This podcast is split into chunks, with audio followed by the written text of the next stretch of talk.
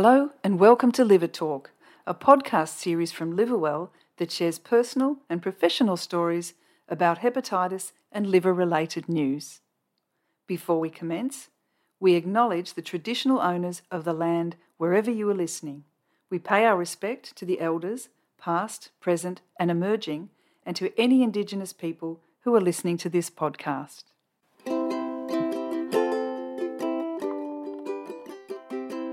Thank you so much for joining me today, Thomas. Can you tell me a little bit about yourself? My name's Thomas Tu, and by trade, I'm a scientist uh, specializing in uh, molecular biology research of, of hepatitis B. And I currently lead a group um, at the Westmead Institute for Medical Research in Sydney.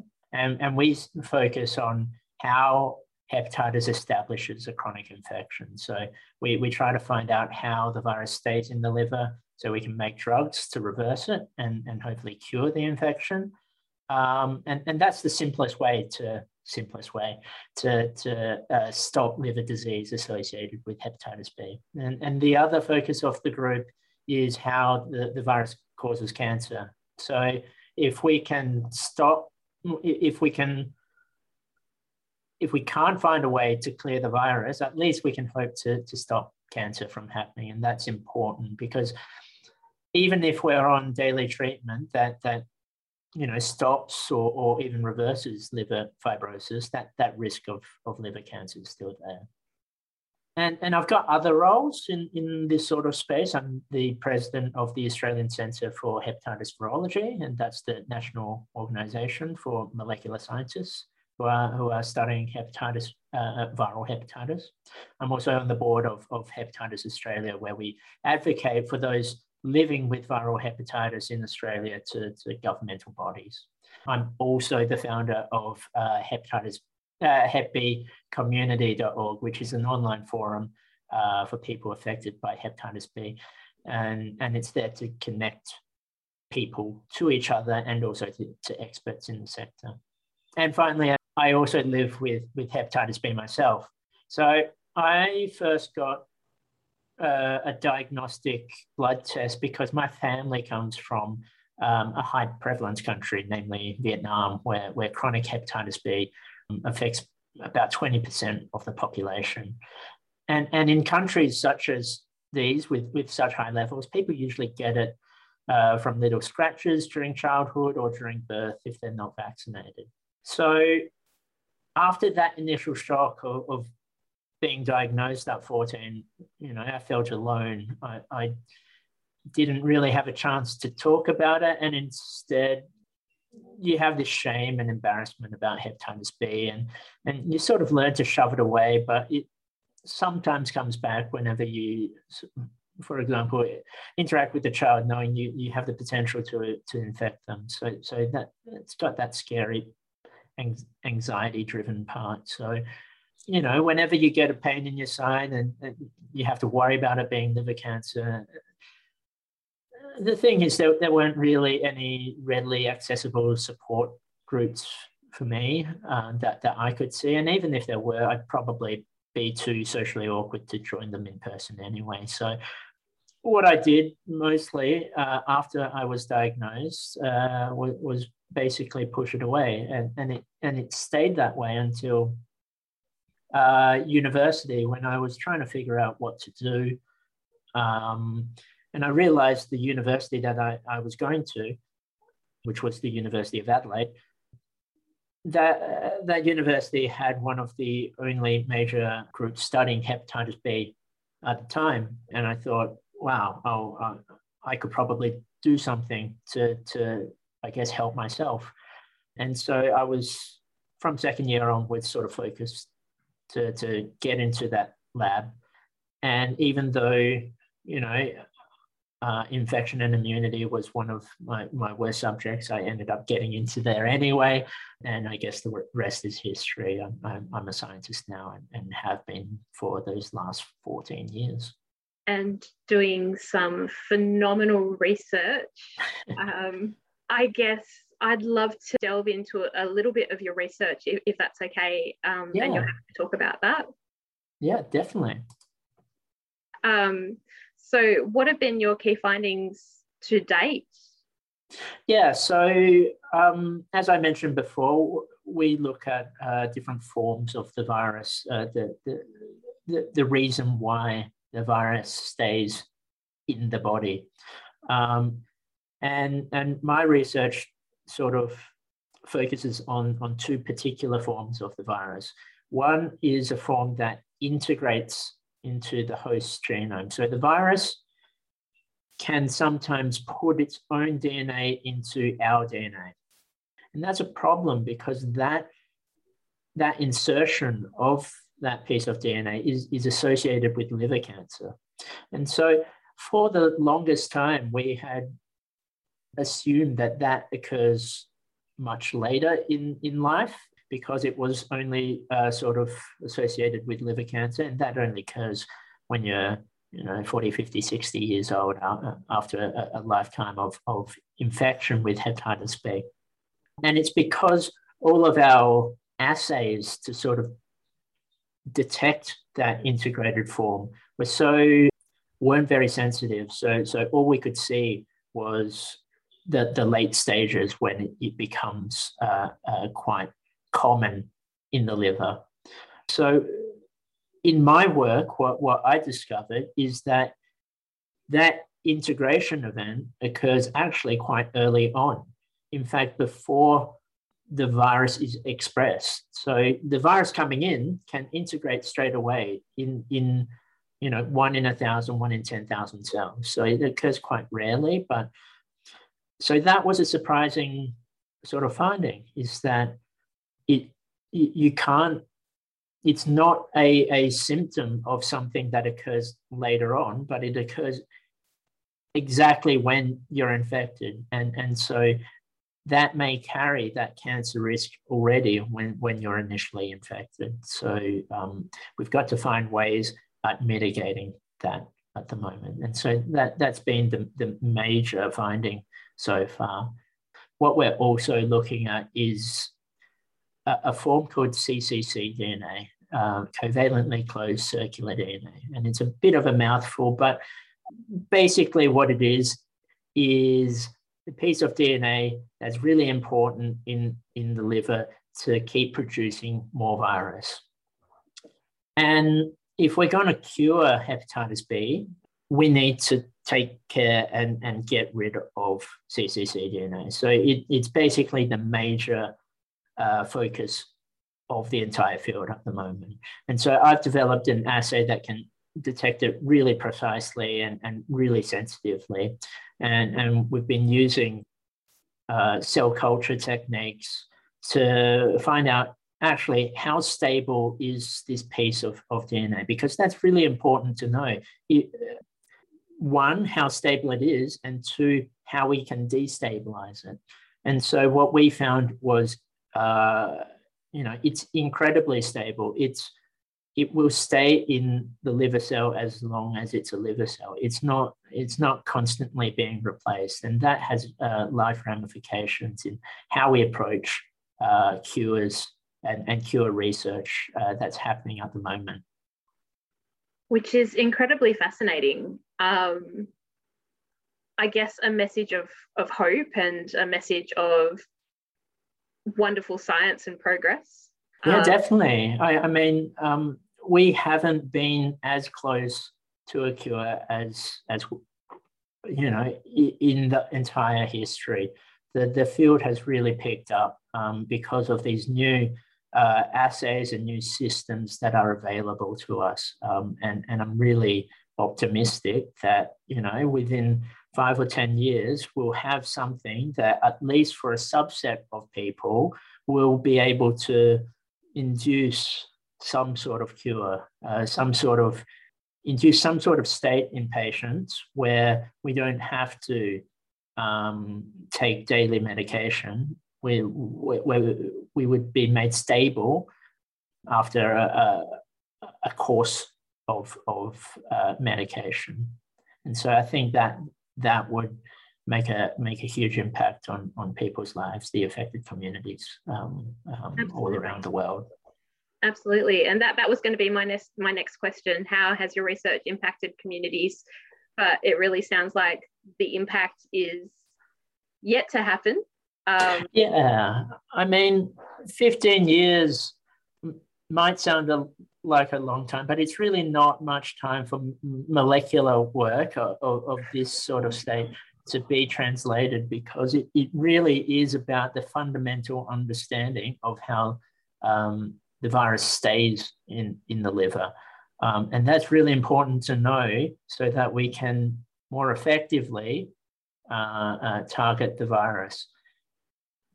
So that that gets built into, oh, now we can we, we know exactly what mechanisms or what steps in the virus life cycle need to be targeted so that we can induce a cure more much more effectively. Um, and, and so in the long run, it, it saves a lot of time rather than throwing everything at it without any understanding of, of how the virus stays in the liver, but also how it causes disease.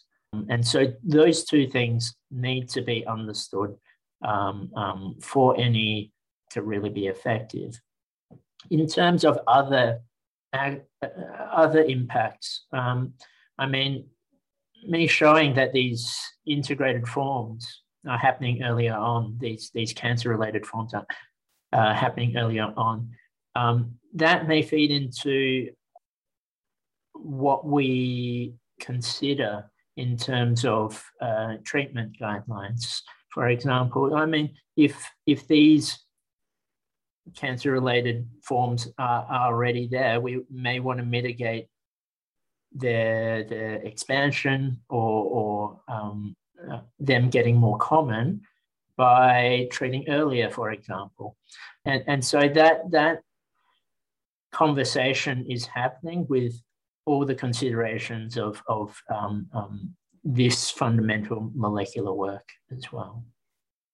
Which is just so hopeful.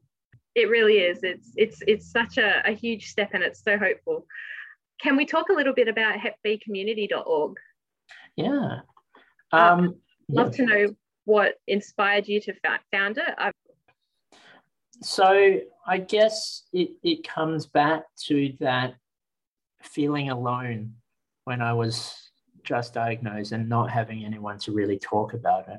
It was a sort of feeling that that you couldn't talk about it because I mean, it, it's seen in, in society as this STD or, or, or something and, and something that's shameful. Uh, and I guess that that really surprised me when, when you look online and you see 300 million people around the world have it, huge, huge numbers of people. Why do I feel so alone at the same time? It, it's really um, that contrast was really, uh, uh, I guess, surprising to me. And, and, sort of that that lack of discussion and support can can directly affect health outcomes, right? If you can't talk about it, there's there's much less chance that you'll go off and, and do something about it. And that's a real problem with hepatitis B because it can be asymptomatic for such a long time Meanwhile, your, your liver can be damaged during that time. And by the time you have uh, sort of symptoms, it can be too late. So it, it's better early on to, to keep being monitored, for example, and, and keep in touch with people to, you know, mitigate a lot of these feelings and, and anxieties and, and you know, those, those psychosocial impacts that occur. I, I also felt that, I mean, it, it was really hard to get accurate advice uh, about hepatitis B. I mean, if you search for Hep B on online, you get a million pages on Google. I, I mean, which ones are trustworthy? Which ones are crap? Which ones are trying to just sell you expensive pills uh, uh, that don't have any effect at all.